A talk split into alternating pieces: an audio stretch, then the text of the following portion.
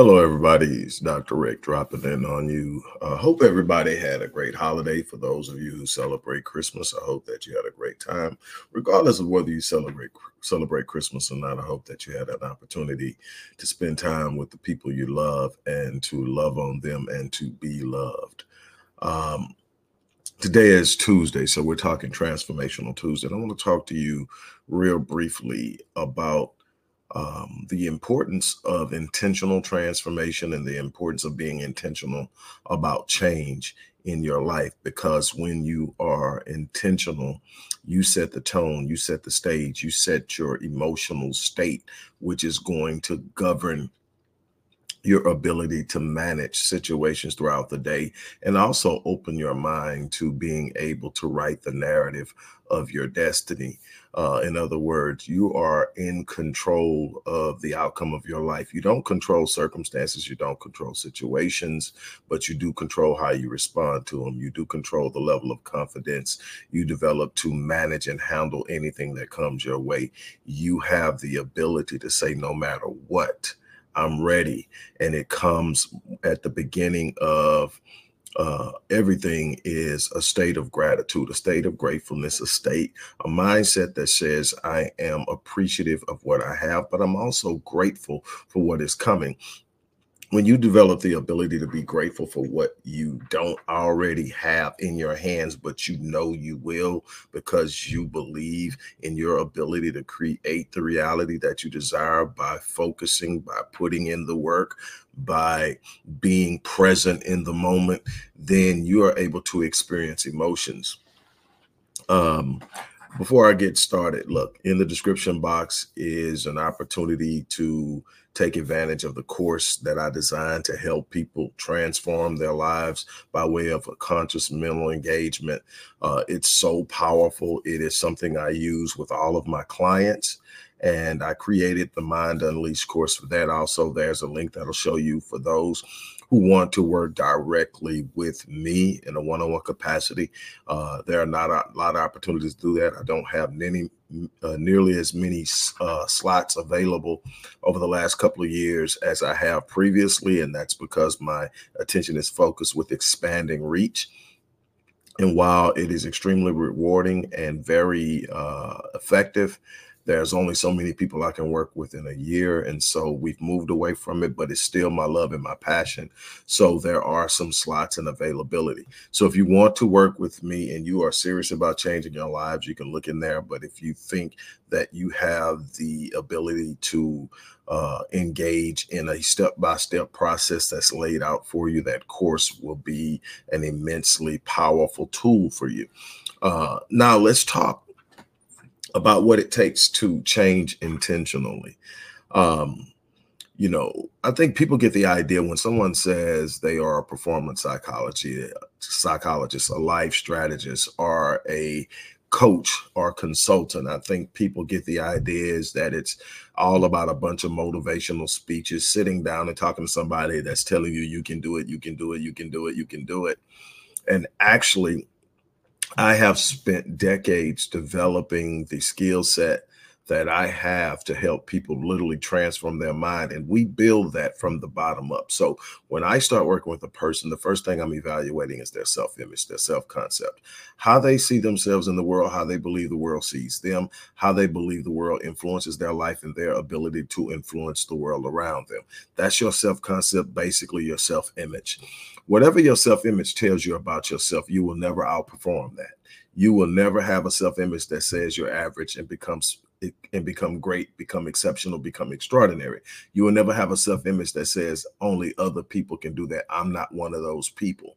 So then you have to look at the limiting beliefs you hold as um, the foundation for your self-image, and you have to start building out from there. And you have to do that. Now, what happens is the first five to seven years are predominantly Uh, the developmental years in which paradigms are being created. Uh, a child is literally downloading all of the data and information that is flooding through their gates. They're downloading it, categorizing it, and processing it as uh, a means of distur- determining what they will, what they won't, what they can and what they can't do in life and everything else. So it sets the behavior. It sets the expectations. It sets the uh, the uh, level of consciousness in the sense of conscious. So in other words, what I should do, and being able to have an emotional trigger to stop you from doing things you shouldn't do. Uh, all this and so much more is done then. But then you can get through life and have that thing. And we have this thing called neuroplasticity, which means that you are constantly creating new neuroreceptors or new New, uh, neural pathways. And these neural pathways are information and data that literally, the more you engage them, the more you feed them, the more you give attention to them and information that are di- that is directly connected to it, the stronger these neural pathways become. So you can literally take a new belief, and the moment you engage that new belief, you create a neural pathway. The more you engage that new belief, it will become stronger. If that was an opposing belief that you're now ignoring, dismissing, the less you engage it, the less you act on it, the less you visit it, the weaker that neural pathway gets until it basically dissipates and moves to the back. And so then this is how you create this prevalent new behavior through introducing these neural pathways. This is called neuroplasticity. We used to believe that once you reached a certain age, you were pretty much locked into your personality, uh, whether you were introvert, extrovert, you were, you know, generally locked into your temperament. If you were normally quick-tempered and, and explosive, wasn't anything you could do about it. And it was so many things that person be- people believe. You're simply who you are. The truth is, you have the ability to become what you desire to be. You have the ability to change. If you um, want to be more extroverted, if you want to be more outgoing, you can do that, and you can do it and set it at the level that you want to set it at. If you want to be more cerebral, you can actually create a mindset where you start to engage the intake of uh, highly intellectual information. It is no break. If you want to be a financial wizard, you can go from being broke to being a financial wizard, no matter what people tell you. This uh, wealth and poverty aren't lots in life. That God didn't handpick a certain people and say, well, you're going to be poor and you're going to be rich. Now, some of us were born into different situations than others, and we have to be aware of that. But what you're born into is not the destiny, it's the starting point. It is the origin, it, it is the nexus, so to speak, of where you begin. It's the genesis of your journey. It is not the designation or the destination. So then you must understand that because I started here doesn't mean I'm here. And you have to create these things. One of the things that I've spent a lot of time studying, you know, I, obviously I create strategies. I help people develop positive mindsets. I help people develop powerful uh, su- uh, uh, self-images, because when they strengthen their self-image, they strengthen their self-esteem. When they strengthen their self-esteem, they strengthen uh, their self-confidence. When they strengthen their self-confidence, they're willing to step out and pursue more, do more, accomplish more, live life at a high level of quality, and so much more. But I also understand that people have experiences, and their experiences are sculpting their expectations. Their experiences are literally uh, influencing how they perceive and view life. And so what I also have put a great deal of emphasis and study in, and I travel and I lecture and I do this on so many different uh, uh, platforms and in so many different spaces, um, is the study of trauma and the influence of trauma and the need to heal from trauma, because trauma literally will dictate and disrupt and literally destroy your life. And the thing is, people believe because I, I experienced trauma that I'm governed by the trauma I experienced. No, what happens is you experience trauma in a, in a number of different ways. The first way is that you literally catalog and experience it with your body. Your body experiences the trauma at the same time that you're mentally experiencing it.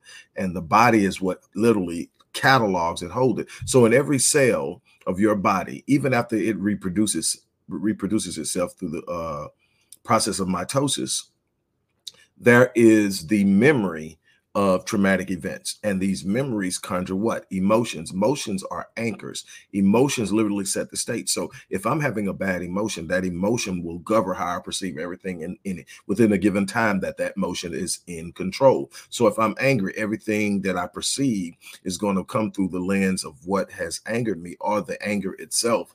And it's going to be viewed in a, in a, in a distorted way. If I view everything from fear, if I view it from anxiety, if I view it from jealousy, and everything is governed by emotions in the sense of the lens. Now, you're not supposed to use the emotion to determine the response, but you are supposed to set the emotion to govern the perception. And so what happens is most people are simply being moved by their emotions because they are what? Because of trauma, because of bad experiences, they are literally addicted to the negative emotion. Literally, people have been so addicted to being angry, to being sad, to being frustrated, uh, to being anxious, to being worried, that they literally have to have it or their body will demand it. Just like you're addicted to cocaine, addicted to heroin, addicted to all these other things, the body will demand that you find something to worry about. If you have always been a worrier, if you've always been a person who's afraid, your body will demand and your mind will go out and find something to be worried about, find something to be frustrated about. And if there's nothing there, it will create it. Why? Because it needs to bring that body into harmony with what it's demanding. So in essence, when you see a person who has had a traumatic event and they're acting in a way that seems irrational uh, and out of character, what you have to understand is they're literally reliving the experience because their body has triggered uh, a response to any of a number of triggers, a sound, a song, a smell, a, a, a touch, a word. And there it is, it's brought back up. But the thing, beautiful thing is, is that you can heal from that. You can literally integrate your traumatic experiences into your linear timeline in a way that will reduce those uh, type of behaviors. But what you have to do is break the habit. You've got to break the addiction. There's literally an addiction. Your body wants to feel a certain way. You'll wake up every morning and start looking for the thing that makes you feel the way that you normally feel every day. If you are a worrier, you wake up looking and thinking and focusing on what? Things to worry about. If you're a person that's always angry, you're looking for what somebody did so you can dig straight off in them. Why? Because that is what you are addicted to. The problem is nothing good comes out of negative emotions. Negative emotions produce what? Low frequencies. Low frequencies do what? Create low vibrations. Low vibrations do not do anything but resonate with what? Other low vibrations, which attracts those low vibrations to you. So if you're wondering why things keep happening and certain people keep doing, you are bringing it to you because you are literally focusing because you refuse to change what you are doing, doing in the way of emotions. So what do you do? The first thing you do is you start your day in a state of gratitude. And it's real simple. You wake up and you say, I'm, I'm thankful. Or you say, thank you. And then you say, I am grateful for this moment. Why?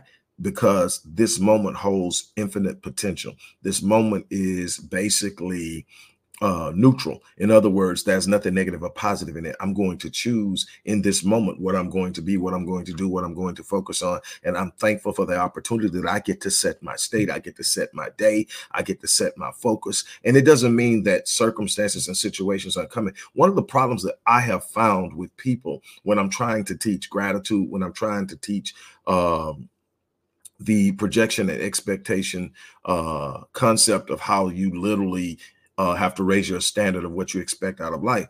One of the things is I find that the vast predominance of uh, people in this world are dependent upon circumstances and external situations to conjure the emotion of gratitude and thankfulness and joy and happiness and in in those things that we always talk about having. We're waiting on ex, uh, external circumstances. We have been geared to lean towards dopamine, which is a response to a situation that is highly active and rapid firing, and too much dopamine is actually dangerous to your brain and dangerous to your overall health outcomes. Why? Because it destroys neural pathways. Dopamine is the fastest path to addiction.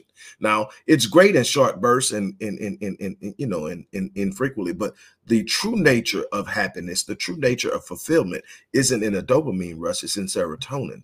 Serotonin is not rapidly firing. It's actually a counter to the rapidity of dopamine, and what it does is it settles, but it is even killed. And it produces a sense of well-being, a sense of harmony. And most of the time, this is what it used to be. This is why you find people who tend to be in those places are great thinkers, and they know how to pull themselves out of situations through what? Meditation, through prayer, uh, through uh, mindfulness. And why? Because they understand that my feeling I control when I control my thinking, because my thinking is what I filter everything through. And so here's the thing. When you're addicted to these negative emotions, you're focusing on it. Whatever you focus on, you feel. Whatever you give your attention to, whatever you're sitting up and you're aiming your attention at, you are literally expending and paying at a very high price for something that does not fulfill you.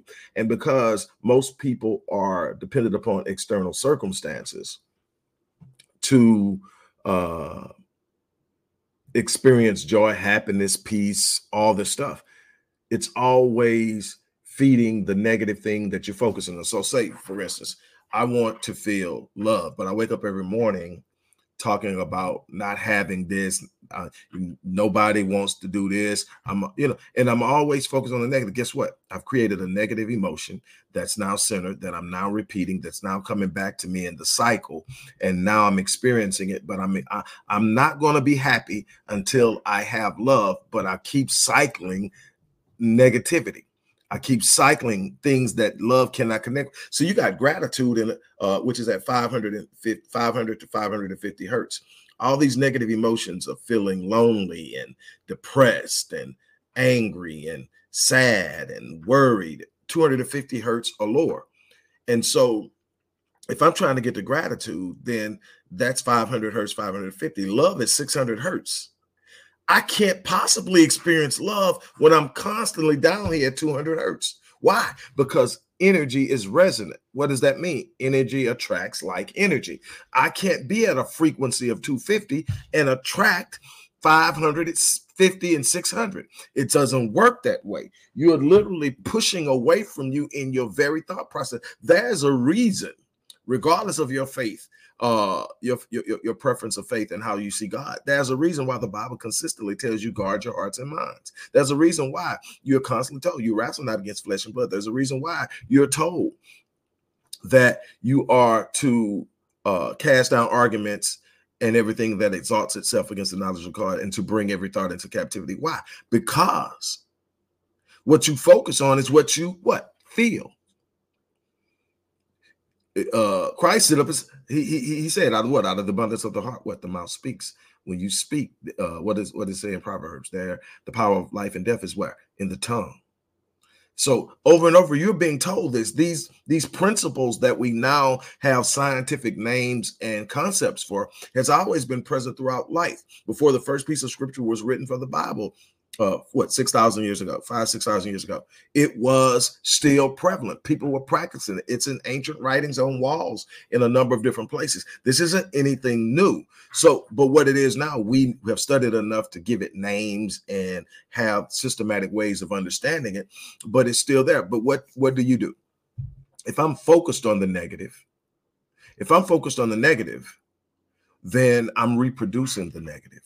And if I need an external situation to change a negative mindset, but my negative mindset keeps producing negative situations, I'm stuck in a conundrum of frustration because I won't change the equation. The equation is I don't want, I, I need a, I need an external circumstance, or I need something outside of myself to change to make me happy. I need somebody to do this and I'll be happy. I need that to change and I'll be happy. When I get this money, I'll be happy. When I get this uh, spouse, I'll be happy. When we get this new home, I'll be happy. But the thing is, you can't get any of that because you are study focused on what you don't have, what's wrong. and the negative emotion is anchoring you in a negative place that reproduces itself over and over and over again.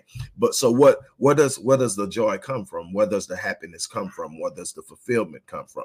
It comes from the ability to see it, to be able to speak it, to call things that are not as though they are until they become, to literally be able to create in my mind the very thing that I desire at a level of specificity and detail and imagery that my brain cannot tell the difference. The beautiful thing that God did was he designed the brain and the mind not to be able to distinguish between what was being imagined and what is being really experienced. Why? Because I can write a new experience and experience it while going through a negative situation. And I've told you guys this before. If you followed me, you've heard me say this many times. I'm often accused of being in denial when I'm going through dark moments in my life. And we all go through dark moments. And, and I think that's another thing we have to stop sitting up and putting out, is this idea that you can get to a certain place and there are no more, there's no more darkness, there's no more hurt, there's no more loss, there's no more setbacks and frustrations and delays. No, what you have to do is you have to get to a place where you learn how to manage it and walk in it and live in it, understanding that there's tomorrow. Because when you wait on circumstances, cir- circumstances dictate. I don't wait on circumstances. I don't uh, adhere to circumstances. See, circumstances are temporal. By very nature of their own definition, they are temporal, meaning that they are not permanent. They are a circumstance, a situation. It will change. And I can literally control uh, it's changing. I can be intentional in my thinking at a level that changes my circumstances. Now, let me tell you something. When I'm being accused of denial, what I'm actually doing is looking past the moment and seeing the outcome and walking and living and standing and experiencing the outcome until I literally create the emotion as- attached to it. So now the emotion that's anchoring me isn't anchored into the situation. It's anchored into the outcome. And now there's something in my spirit that disagrees with the circumstance, because my spirit is more connected to my emotions than it is to what I can see or hear. But you've got to be willing to be intentional in your thinking. You can't be controlled by circumstances, or you will be tossed to and fro through this life, because circumstances are, are often outside of our control initially. Why? Because they come from other people, other things. There are things happening outside. But what you can't control is how you respond to any circumstance. When I control how I respond, I control the ultimate outcome. I make the wrong decision, it gets worse. I make the right decision, it becomes a tool, a, a resource, and a catalyst for change, empowerment, elevation, and on. And it's up to me to be intentional about it. So I, what I have to, I have to break the addiction. My my body wakes up, and if all I've ever done was worry and stress, I'm worried and stressed. And my body wakes up, man, what's gonna happen if this don't happen? What's gonna happen if that's not happen? If you don't do this, it's gonna happen. What and and what happens is all that stress really actually overwhelms the prefrontal cortex, and you go into fight or flight. The prefrontal cortex shuts down. Why is that a big deal? Well, all the creative ideas and rational and reasoning and impulse control, executive functioning takes place in the prefrontal cortex. But I've put myself in fight or flight because what? I'm in stress response, because I'm worried, I'm angry. All those things take me out of the place in my thinking and my ability to receive from God what God is trying to give me in way of an answer, in way of a solution. I am focusing on the problem. Whatever you focus on, you feel. So I can focus on the problem, I can focus on the solution, and I can tell myself without ever knowing the answer. When I sit up and make up in my mind that I've won, I don't have to have the answer yet. I don't need the answer. When I'm making up in my mind that I'm going to do something that I've never done before, I don't need the blueprint. Not yet. I make up my mind when I decide that it's something worth having. I get the blueprint after I commit. Why? Because the blueprint comes with provision, and provision never precedes commitment.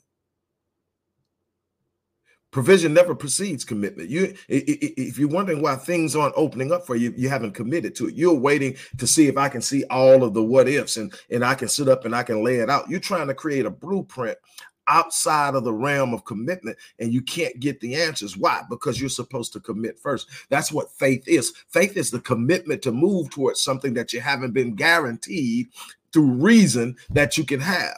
The only thing you know is that it's in my mind, and if I can conceive it in my mind, it's God's evidence that it's possible, and I'm walking in the faith and belief in that, so I'm going to step out and commit on it. I'm going to step into this dark moment, in this dark space, knowing that there's going to be something to place my foot on, because that's what faith is. Faith is the substance of things uh, hoped for and the evidence of things what? Not seen. If, if I can see it, I don't need faith. If I can, if I can put it down and strategize it on my own, I don't need faith. I need execution. What I need faith is, is when it's bigger than what I can, can possibly work out in my mind, but I know I want it. Now I need faith. I need to trust that even in this dark moment that I don't have the answer, that the answer is on its way. See, the answer is speeding its way to me, but I have to be patient. And it always arrives at the right moment. May not arrive when I want it to. And it may be very uncomfortable, but I'm telling you that there is something special about being committed enough to stand in in the midst of dark moments and decide that something different is going to happen than what has happened in the past. You are literally writing the narrative. The problem is the average person is so focused on what happened in the past that they're anchoring their emotions in a past situation, creating a negative reaction that's creating negative energy, that's dropping the frequency, that's dropping the vibration, that's taking them away from the very thing. Because see, if as I go up this hertz scale in which I'm measure, measuring these frequencies and energies on, literally scientifically, your thoughts have energy. Now, when I go up, when I sit up and say I'm thankful, the very statement triggers something in my mind and it automatically elevates. So now I'm emitting a uh, Uh, hertz frequency of about five hundred.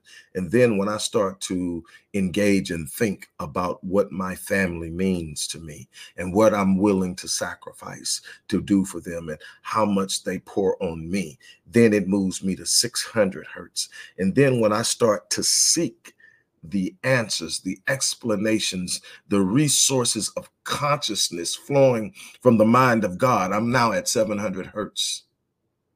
And that's where the answer happens. That's where God begins to speak. I don't mean audibly. I mean in a way that audible can't possibly touch. I'm hearing God. And it's because I've let go of everything. There's a reason why Paul said we do not operate out of a spirit of fear, but of what? A power of love and of what? A sound mind. I'm balanced in my thinking. I'm balanced in my processing. I'm balanced. Why? Because I'm trusting the creator. I'm trusting the designer. I'm trusting the process. I'm not giving in to a circumstance. I'm not giving in to uh, something uh, that might. Do you realize that forty percent of what people worry about, forty percent on average, forty percent of what people worry about never happens. That's forty percent of your energy that you're dedicating to something negative that is robbing you of the energy and the potential you have to create something positive. And then out of that next, what's left out of that forty, out of that sixty, thirty percent are things that will not produce anywhere close to the negative result you think it is. It's not nearly as significant. You, you've overemphasized something that does not have that type of significance in your life. When it boils down to it, there's roughly about five to eight percent of things that you really need to be concerned about. You shouldn't be worried about anything, but it says be anxious for nothing. And everything with it, with prayer and supplication, make your request known unto God, and the peace of God, which, which surpasses all understanding, will guard your what? Hearts and minds in Christ Jesus. So again, what is it saying? It's saying that, look, what I focus on, I feel. There's no place for worry and anxiety. Anxiety and worry produces nothing of meaningful value to you. It literally harms you biologically. Literally, when you worry, there is truth to the term stress to death or worried to death. There's literally truth to that. So when you are overwhelmed with stress and worry, you're literally killing yourself.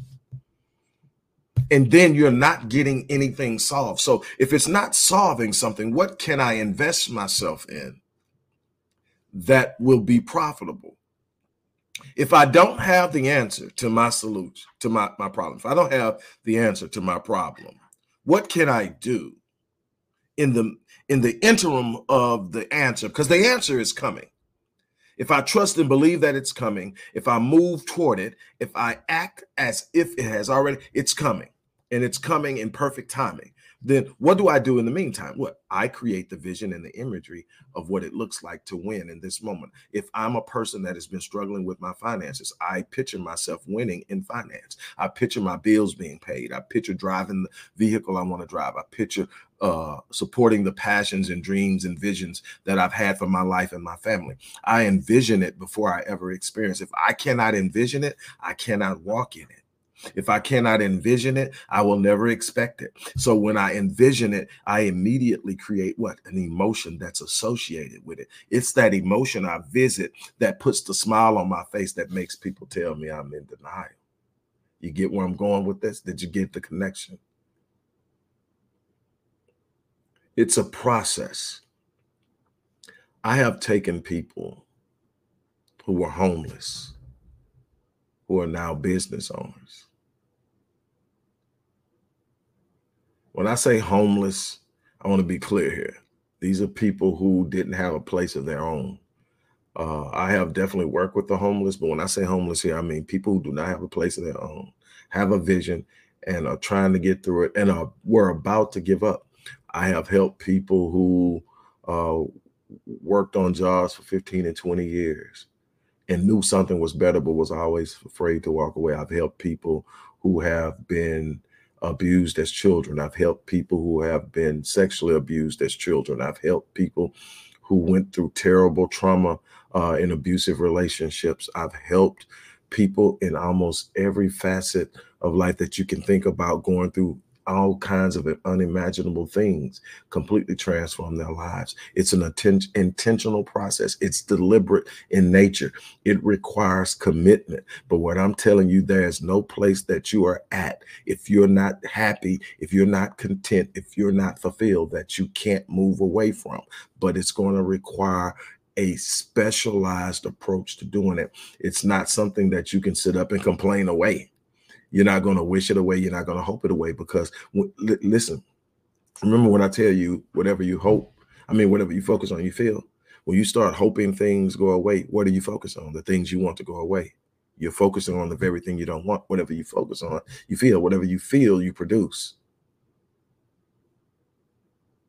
So then what, what, what then do you do? You have to be aware of the fact that I'm literally producing my thoughts. And in my book, I Am, I wrote that your thoughts are the seeds of your destiny. And they are. When you learn how to manage your thinking, you learn how to manage your life. When you learn how to manage your life, you learn that I can literally create the life that I desire for me and my family. Oh, there's no magic quotient. Uh, there's no e- magic elixir. Uh, there's no incantation. incantation that makes things magically appear, but there is a process that the universe responds to. God designed it that way. It cannot deny you. It cannot deny you. The, the, the universe is designed to respond to faith. Now, whatever you call it, and that's another thing that I want to tell you on a real so, quick side note, stop getting caught up in semantics.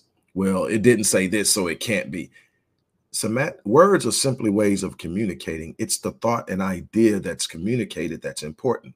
It, it don't matter what you call fate. You would call it manifestation, law of attraction, fate. It's all the same. You sit up and you decide something and you focus on it. You say, you know what? I'm committed to it.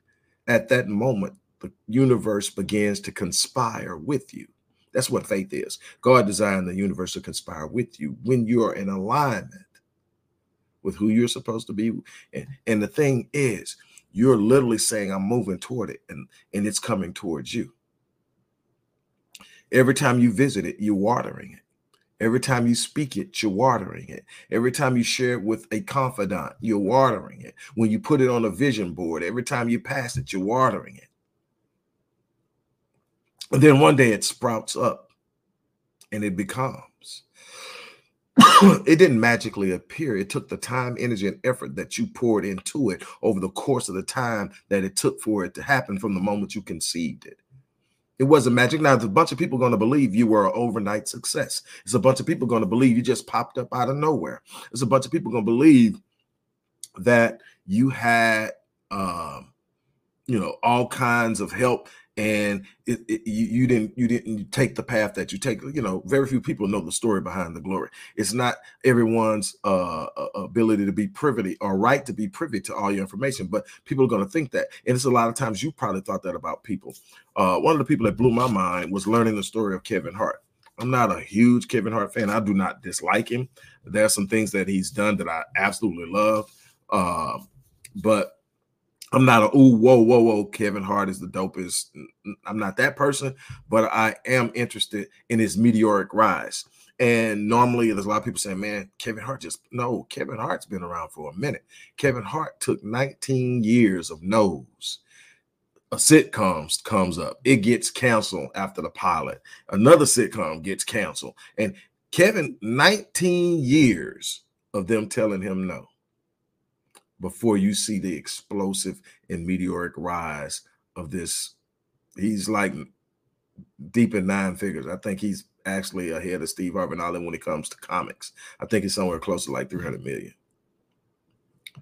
May even be more by now, because uh, that was a while ago I looked off into it. I just want to know his story, because everybody sees, like, to me, nobody just comes out of nowhere.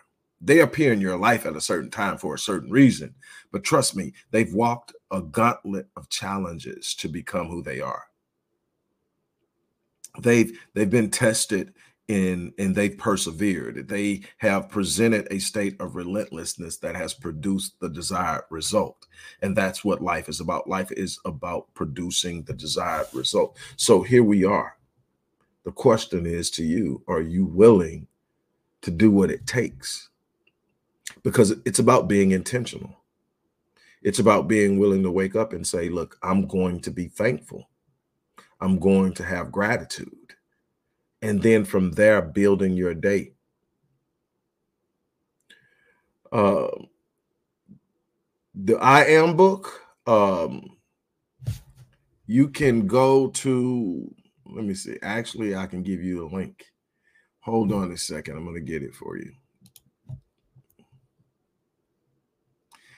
But anyway, up in uh, what you can do is you've got to be the person in your life that's going to decide what you're going to do. You've got to decide and be intentional about what you're going to do. You've got to sit up and say, you know what? I don't care what someone else says. This is what I'm going to do. I don't, my, you know what I disagree with more than anything? I don't really get off into disagree, disagreeing with people. I get off into di- disagreeing with circumstances. That you heard me say that earlier. There's something in my spirit that literally disagrees with my circumstances, and that's how I operate. I'm like, look, I'm a, I'm, I'm I'm at odds with my circumstances. To uh, Doctor Davis, um, Doctor Deborah Davis. I just put the link to uh, the book I Am, which is I think I Am is my twenty-third book. Um, No, it's my twenty-second book. I take that back. I Am is my twenty-second book. Uh, the link is in the description box. Uh, I think it's shared on a lot of different pages because I didn't choose the right one. So it's on all of them. So if anybody else wants to get it, uh, but it's my twenty-second book. But anyway, I'm going to close out with this. Life will pay whatever price you demand of it. Uh, the, and people, uh, there's nothing mystic about it. There's no witchcraft involved. This is simply the execution of faith with intention. In other words, when you don't truly understand faith, when you don't truly understand the dynamic, you it's a hit and miss thing. Am I doing it right? And a- am I? Am I executing it right? So, you know, I believe, but remember James, the brother of Jesus, in the book of James sits up and says that faith without what? Without works is dead. So then faith requires more than just saying, I believe. See, faith is something that demands response. Faith says, if you believe, what are you going to do? Faith says, let me see you believe by observing your actions. So then people should be able to look at me and tell that I am believing in X Y Z by observing my behavior. They should be able to see my values by what? Observing my behavior. And that's the very thing. So then what you have to understand is that I have to commit myself to a level of faith.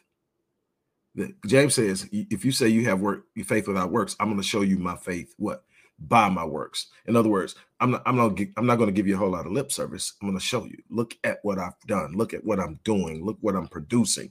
And it should be reflective. So then faith, God designed it to say to them, say, okay, I believe it. I'm going to act on it. When I act on it, the universe begins to respond. As the universe begins to respond, I start to see it. And so what is happening? I'm literally through my faith moving towards my destiny, and my destiny is meeting me halfway. And this is happening every day with every situation and every circumstance of life. How you're perceiving your circumstance should be through the uh, the lens of faith. It's not big enough to destroy me. God has given me a purpose, a plan, a gift, a talent, potential, and purpose, and and in all of that. There's nothing that can stop me. I'm built for this. Sometimes in my life, man, that's all I had. All I had was the ability to look in the mirror and say, Rick, you're built for this. And, and I didn't have the answer when I said it, but it created the calmness that allowed me to create the atmosphere and environment to receive what I needed to receive in order to execute the plan. There's a plan for your life. No matter what you're going through, no matter where you're at, no matter how bad it is and how far off it seems, the things that you have desired, God would never give you the ability to conceive in your mind something that you didn't have the ability to have. That would be torture. So the very na- the very idea that, that you can conceive it in your mind is God's evidence that it's possible. Now, what are you going to do about it is the question. So I'm going to leave you with that question. I'm going to leave you with that question, and I'm going to challenge you to be intentional with your thinking, to be intentional with your state, to be intentional with your emotions, to purposely abandon and overcome and conquer your addiction to negative emotions, because that's what's taking you down the path that you're traveling. Uh, for those, uh, as I mentioned in the beginning, if you want to enroll in my online class, Mind Un- the Mind Unleashed, which is a step-by-step process of overcoming limiting beliefs, uh, setting your state and doing the things you need to do to create the life you want. Uh, the link is in the box. For those of you who are really ready to go all in and want to work with me on a one-on-one basis, I have a few slots available. Um, the link is in the description box as well. Um, there are a number of different packages from twelve weeks to a year. Exactly, Hiro. So if you got something uh, that you want to change in your life, the opportunity is before you. Whether you work with me or not, whether you enroll in the class or not, you're going to have to become intentional in what it is you want to accomplish in this world. I'm going to encourage you and tell you that you can do it. I believe in you because I know what God can do. And on that note, I'm going to challenge you to make a move. So hopefully I hear from some of you guys, uh, whether I get the notification that you enrolled in the course or whether I get a notification that you have enrolled to work with me directly. Um, I want to, uh, and if, if all possible, touch as many people as I possibly can before the year is over. Uh, I want twenty twenty-four to be a banger for people. I want it to be explosive. And I hear a lot of people always saying, Uh, this is going to be my year, but doing nothing to make sure that that happens. Whether twenty twenty-four is your year or not, it's going to be up to you. Nobody else, you. Uh, you don't change the circumstances. You don't change who enters your life, who exits your life, and all that stuff. But what you do control is what you're going to do. So go out and make it happen. Uh, as I always say, I live my life on full so that when I leave this place, I die on E. And I'm challenging you to do the same. Whenever I leave this place, I'm going to leave this place having given everything I have to my purpose, my destiny, my ability to impact and change lives, the fulfillment of that purpose. And I won't have any regrets as my time comes to an end. Uh, if it's one of those situations where I know, okay, time is winding down, and time is winding down every day. eighty-six thousand four hundred seconds pass every day, twenty-four hours, and twenty-four hours each day is less time that you have to do what it is that you need to be doing in this world. Do not leave this world not having tapped into your potential and blown up your spot. On that note, I'm out here. You guys have an unbelievable remainder of your day. Thank you.